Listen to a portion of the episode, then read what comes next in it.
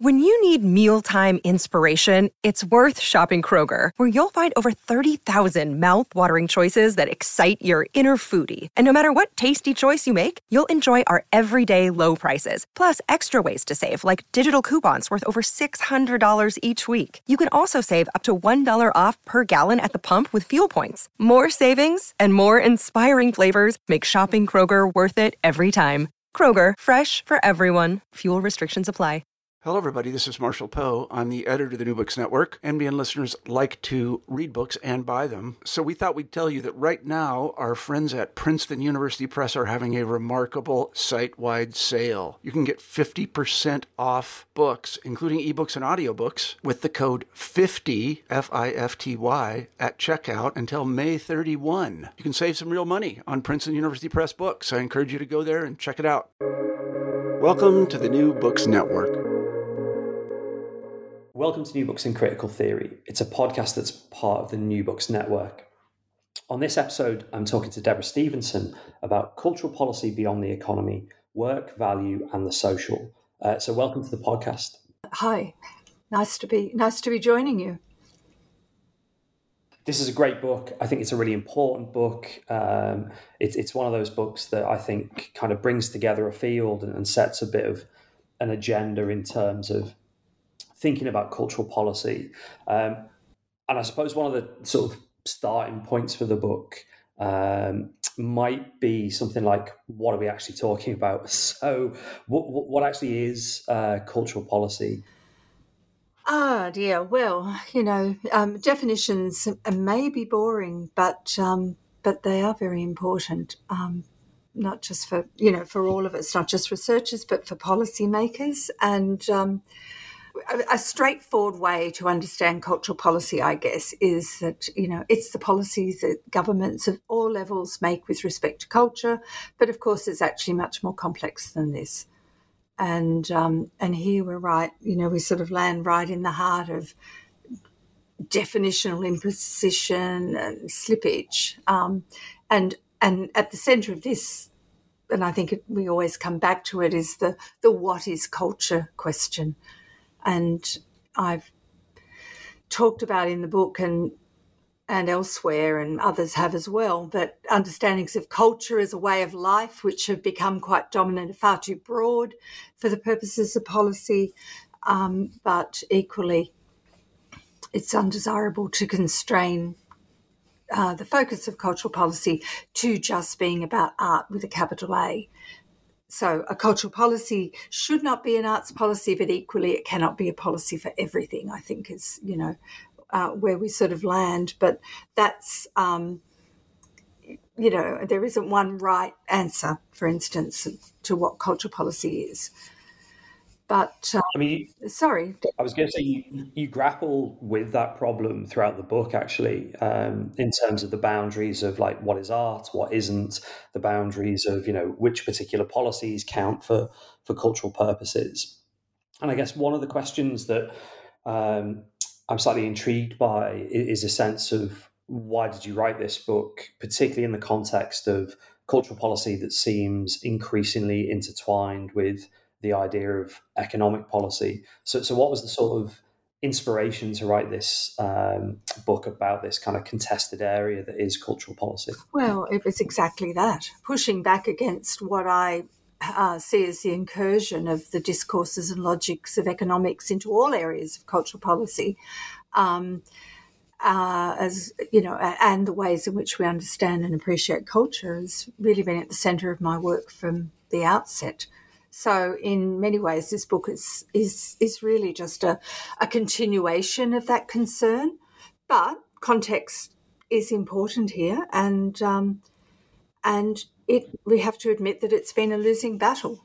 You know, the grip of economics, particularly via language, the language of the creative industries, has become vice-like and uh, we're, we're, we're in a context where governments see culture as an economic sector, full stop.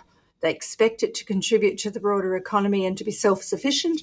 And and if it's not self sufficient, then um, then organisations need to be generating income from a range of sources: patronage, philanthropy, you know, on-site retail outlets, etc.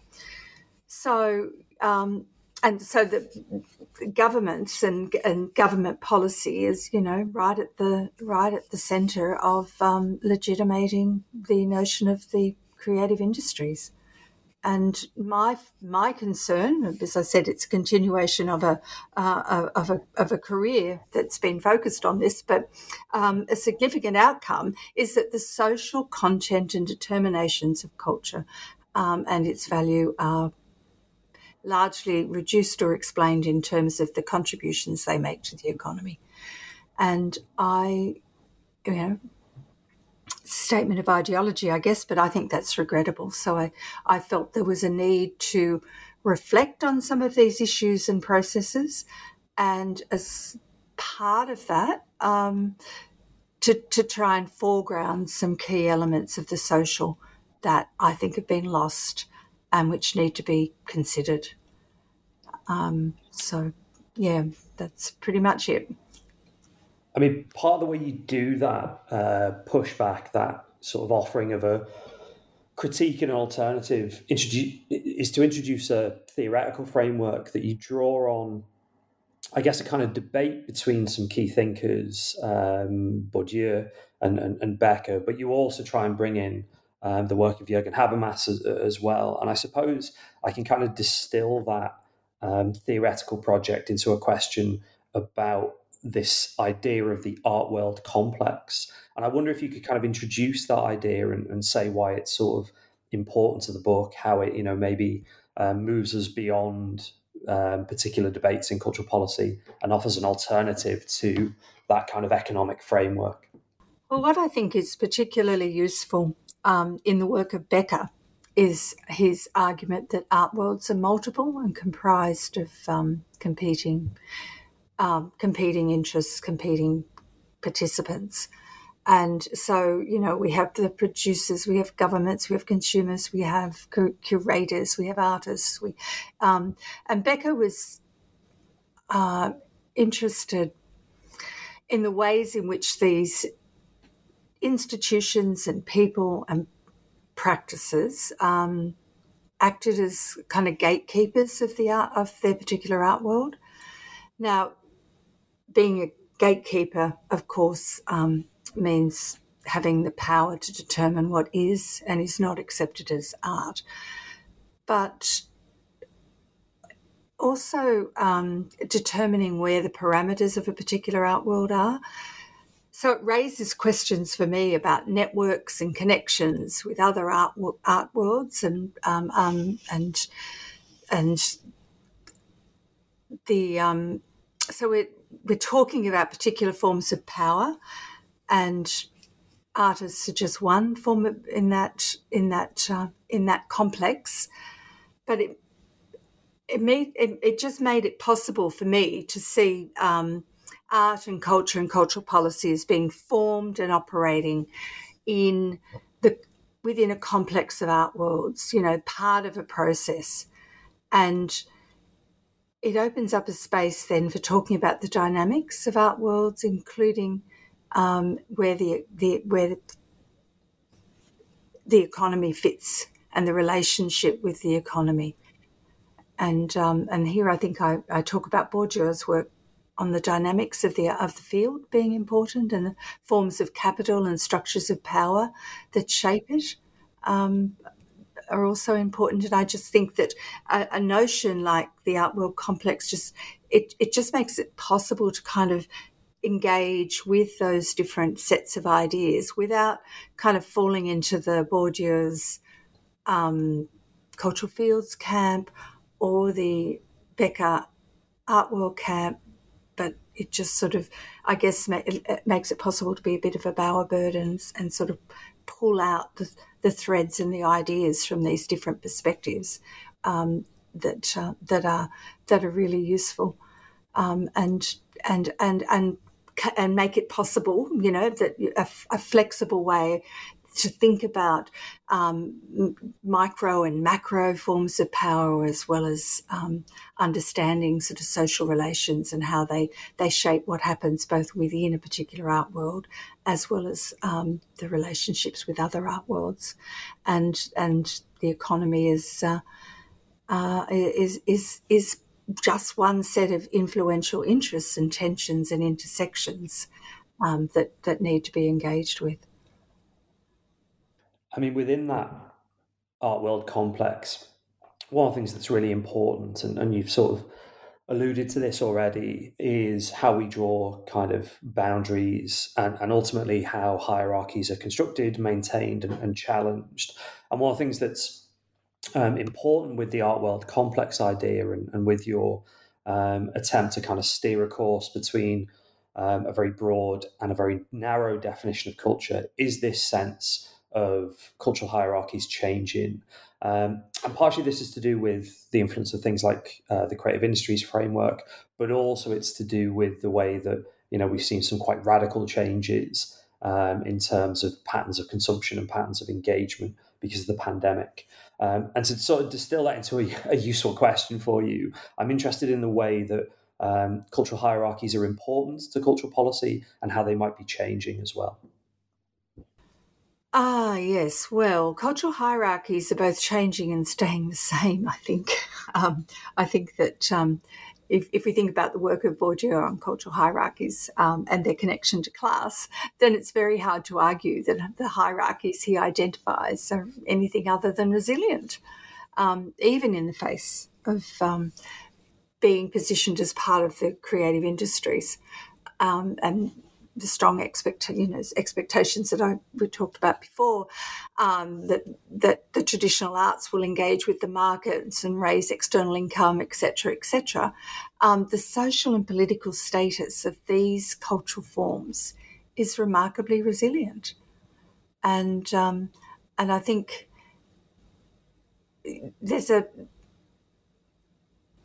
a strong view, um, you know, within um, that the forms of art that require and, maybe deserve um, the support of government are those historically associated with excellence, those that um, are in the dominant cultural hierarchy. And I think that I think those views continue. I think they linger. Um, and, and that gets played out practically with funding bodies and their priorities. So there's certainly a challenging and reconfiguring of the art cultural nexus and hierarchies at work and has been for some time. But because you know because of marketization discourses but the cultural hierarchies are resilient. And i think that um, i think that the, the key key there we go back to class. I mean the, I, I, I think that it's very hard to, to to to move too far away from talking about class when you think about these cultural hierarchies um, now, the, with respect to the pandemic, I, I, I, mean, we've had some time to reflect on that now, haven't we? Um, because I think, but I still think it's unclear the effect on cultural hierarchies. Now, you know, I mean, we all know that the um, cultural institutions, organisations, cultural workers were absolutely smashed during the pandemic, but they have remarkably recovered remarkably quickly in many cases, and there's you know sort of strong evidence, at least coming out of Australia, that demand for the products of culture are elastic, even though we're in a period of relatively high inflation and there's you know sort of demands to cut back on expenditure. There's no sign that those um, that that that those areas are really being um, are really being hit. So, so I think that there's there's that we've got a way to go there and thinking about how that that's going to play out. I mean, the pandemic did reveal the structural weaknesses of the sector, and we know what they are the insecure nature of work, key social and cultural fault lines of inequality. Um, but there's little indication that any of those have, have really changed as a result of being noticed. And, uh, and I think that that's that is important. But um, but one one thing I, I would just say in that context, though, it is interesting that the Australian government has a new cultural policy out called Revive, and it makes a point of recognising um, that artists are workers, artists are cultural work uh, uh and cultural workers should have career structures that are long term and sustainable, and and um, pathways, vocational pathways, fair remuneration, and I think some of that is is has come directly out of the pandemic, and the experiences of of the sector in the in the um, in the pandemic. So I think that that's an important shift, but we also know that most people operate outside vocational pathways and frameworks where you can talk about industry standards.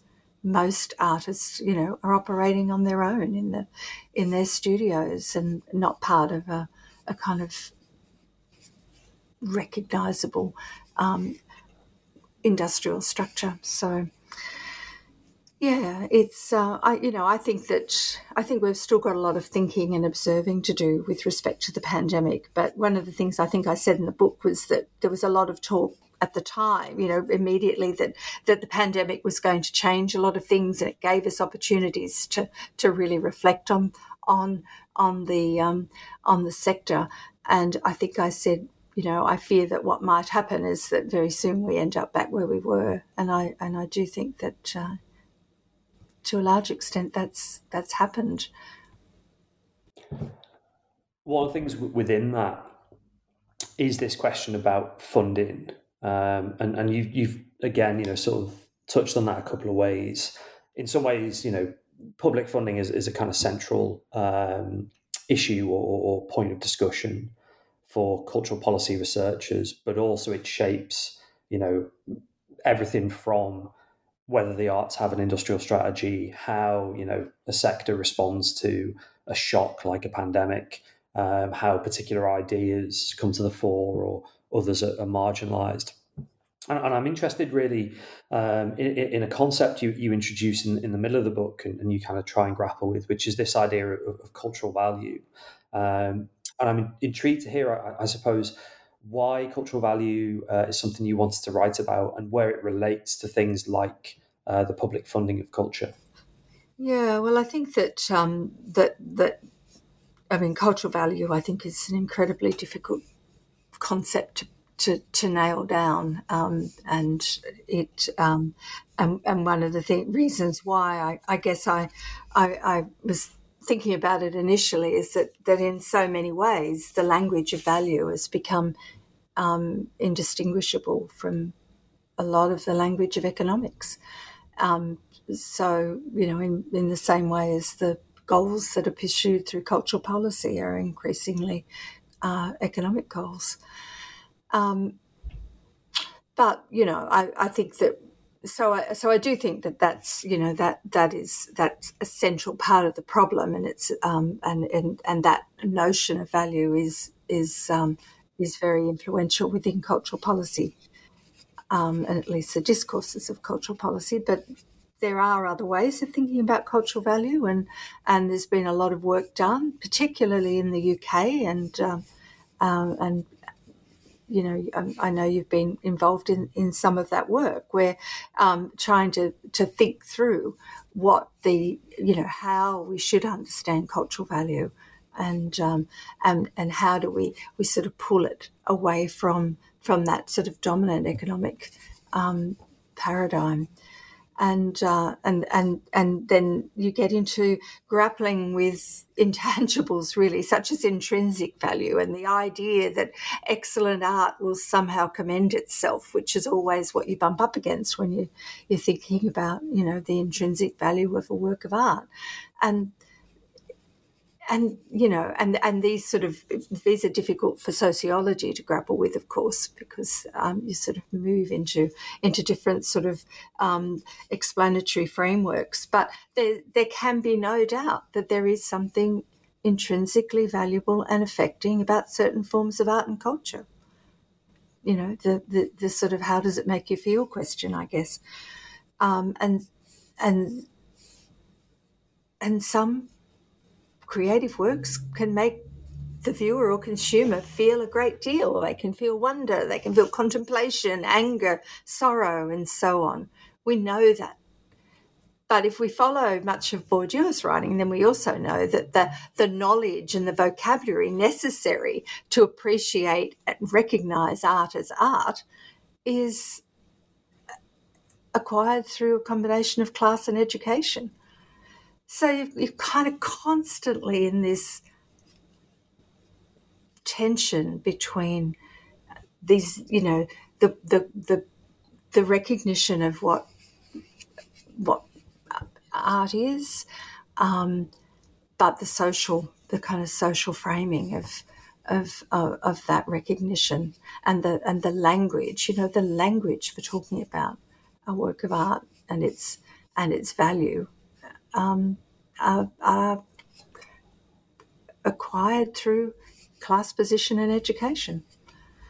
So you know, I think these are some of the problems, and um, and there are you know you could argue that that's too totalizing a perspective, um, but I think it you know it, it's a complex task. I don't have the answer to it, but.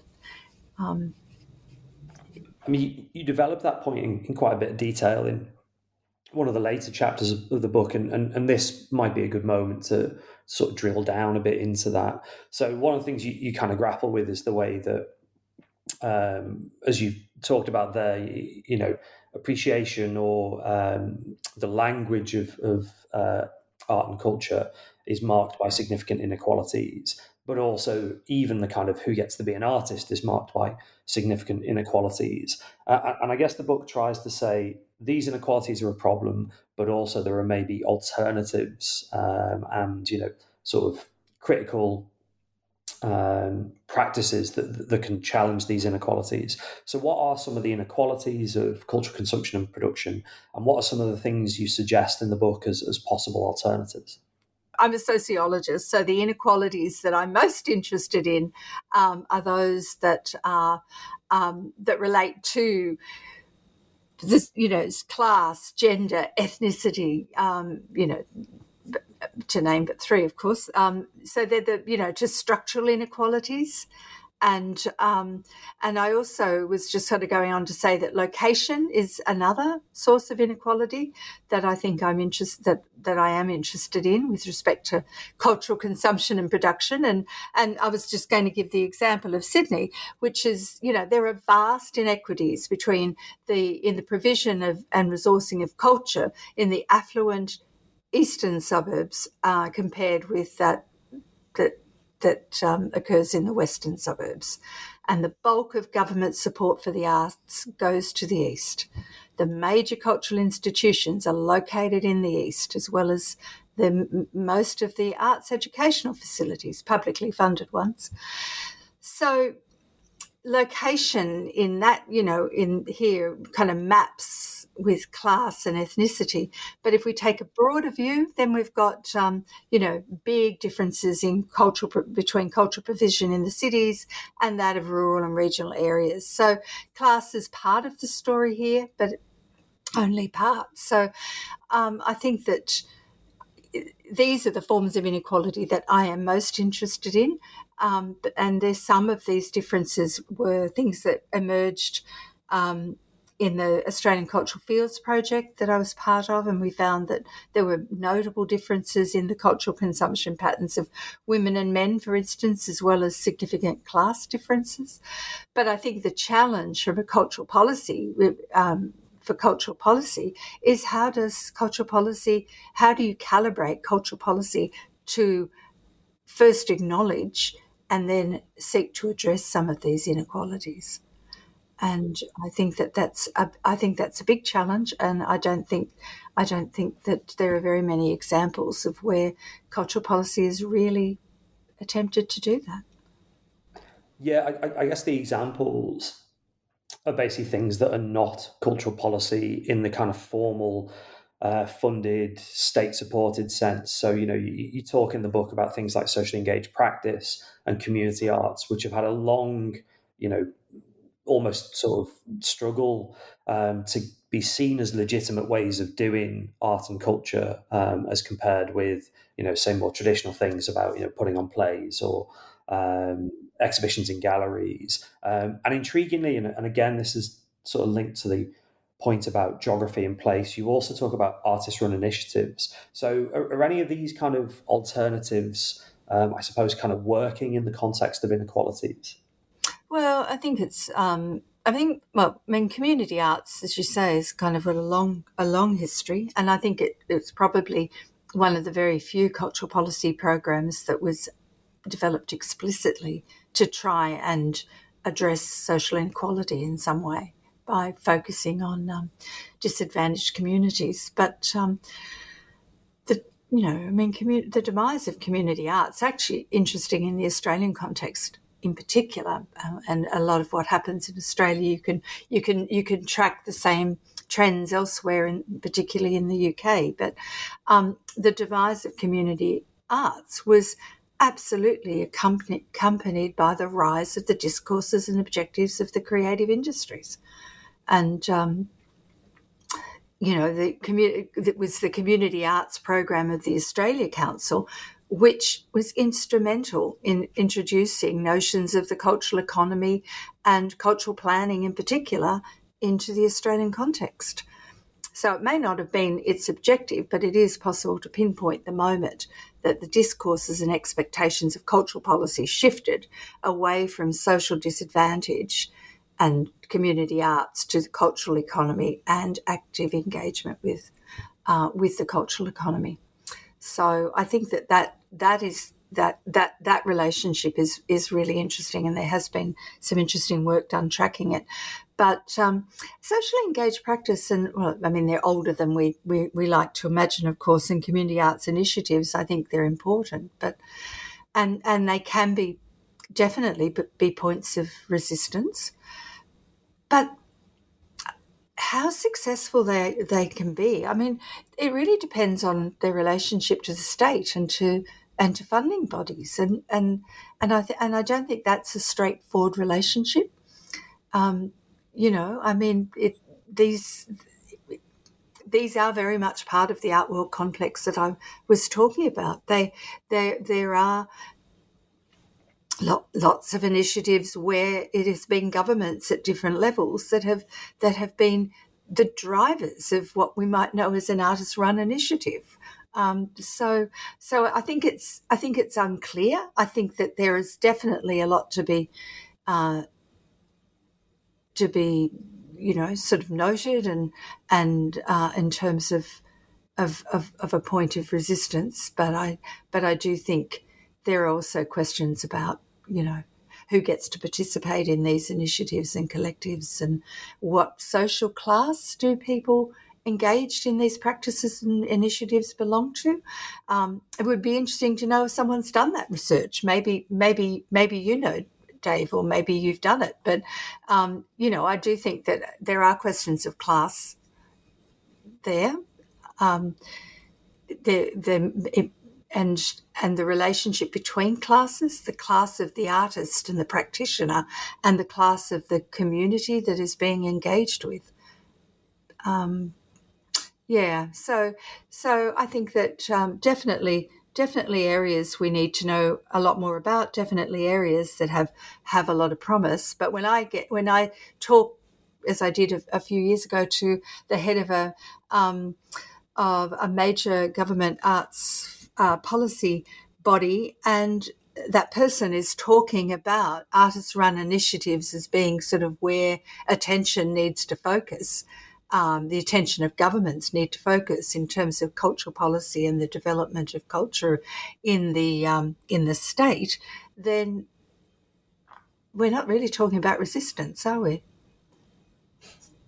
I mean, it, it's interesting because that has animated uh, some really nice um, and, and, sort of intriguing Danish work. There's quite a bit of work um, in in Britain on on that precise question of that sort of you know co-option and um, resistance. I, I guess if there maybe practical examples of contested alternatives, uh, one of the things the book does is is maybe talk through some I don't know whether I'd call them like ideological, theoretical, um, in some cases, kind of methodological alternatives, which is the idea of um, culture being bound up with uh, possibly kind of positive impacts on well-being, and then culture being part of a broader sustainable development agenda um, whether in you know sort of Australia, the UK, or in, in other parts of the world. Uh, and again, I suppose I've got the same question of to what extent are frameworks, um, ideologies, discourses of things like well-being and sustainable development alternatives, or you know are they still at risk of being captured by that economic way of thinking about culture? Oh, I think they're absolutely captured by it.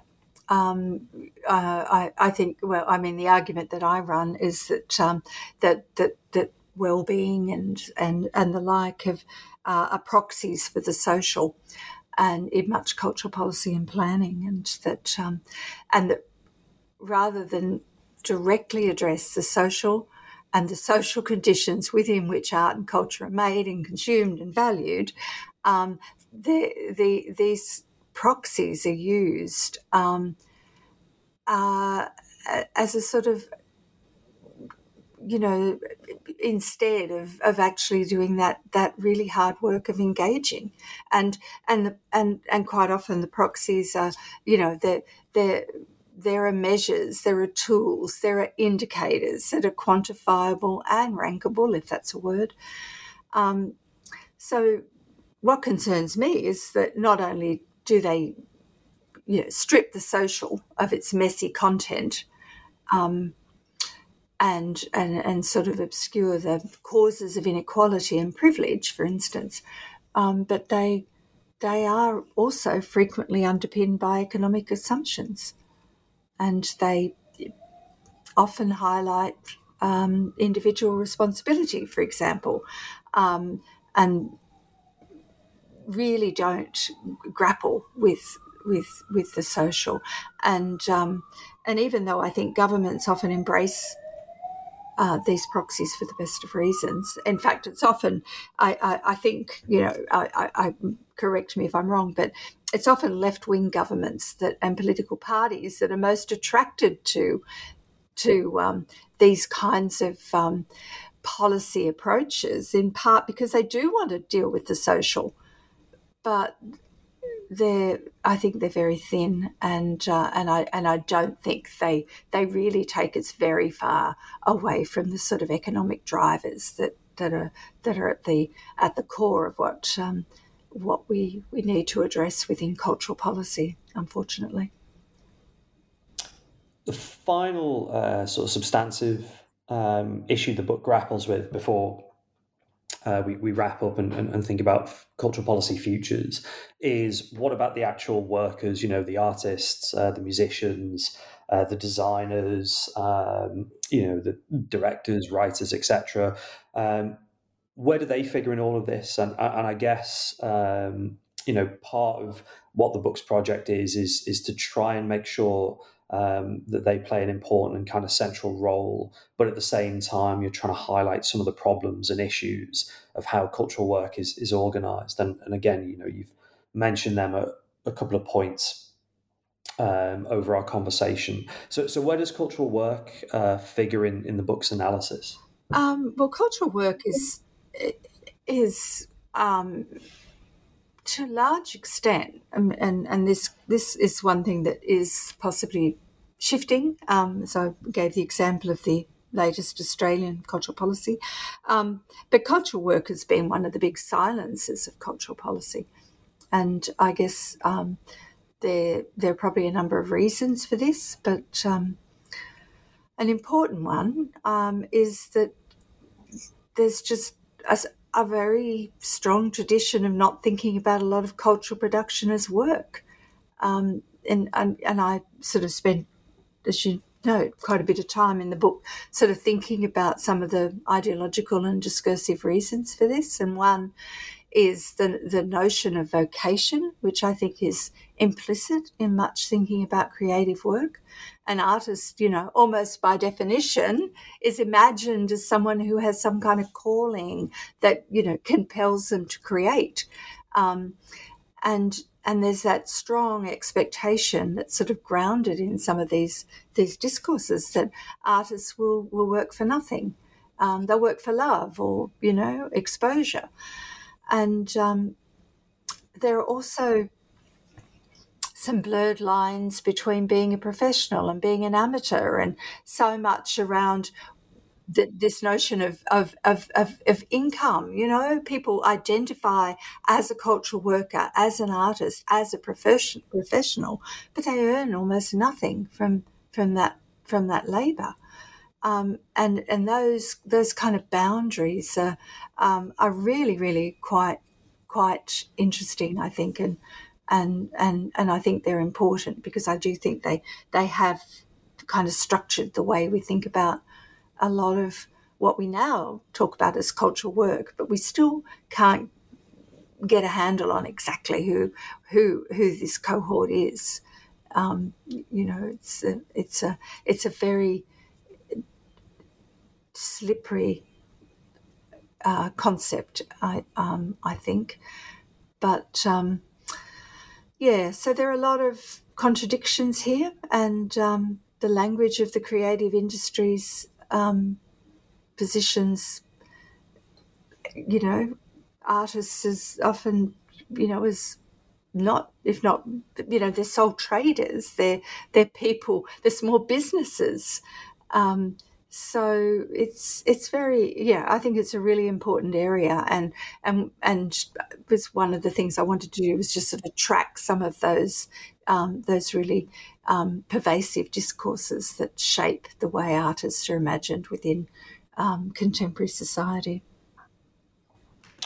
I mean, the book has like real sort of um, breadth and, and depth to it, and um, hopefully, you know, we, have given a sort of flavour of, of some of the ideas in the book to to the listeners the book, I suppose, all the way through is concerned with the question of what's the future of cultural policy? How do we reimagine cultural policy? But obviously, some of this comes in particular in the conclusion. And as a way of wrapping up our conversation, um, are there ways to kind of think differently about cultural policy? You know, you mentioned almost the sort of failure of the pandemic moment to give us um, a new blueprint for thinking about culture, thinking about society um, the ongoing, you know, as you've just been discussing, tensions about um, the status of the artist as, as a worker, grappling with, you know, public funding models and, and you know, new ways of um, arguing for the value of, of art and culture in development and things like this. So,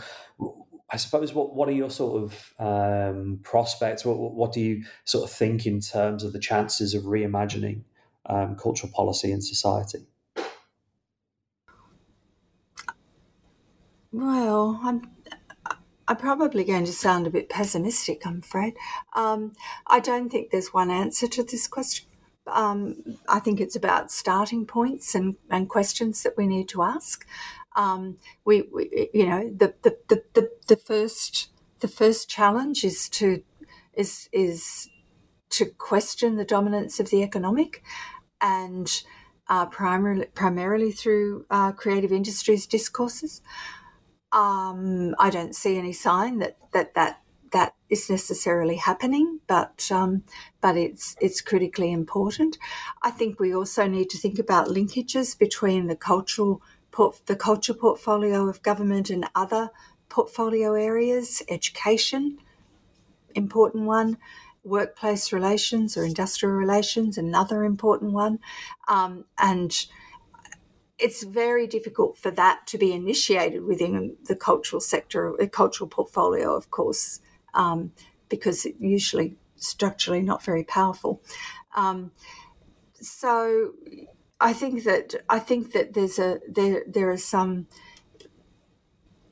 issues there that need to be addressed, and I was I was thinking actually I don't know whether I, I mentioned this in the book or not, but um, many years ago, David Throsby, um, well known cultural economist, asked the question of whether Australia needed a cultural policy. And I was wondering whether it's not a question of whether we need one or whether a cultural policy is needed, um, particularly, at least beyond, you know, symbolic symbolic functions. But the question really is what can cultural policy reasonably achieve and how can these concerns be be managed um, across different portfolios and levels of government and these are really big questions and you know hopefully the book makes a small contribution to grappling with them but i, I fear there may be more questions than answers in some of this um, unfortunately I mean, in, terms of that, you know, more questions than answers and, and, and, grappling with these big questions.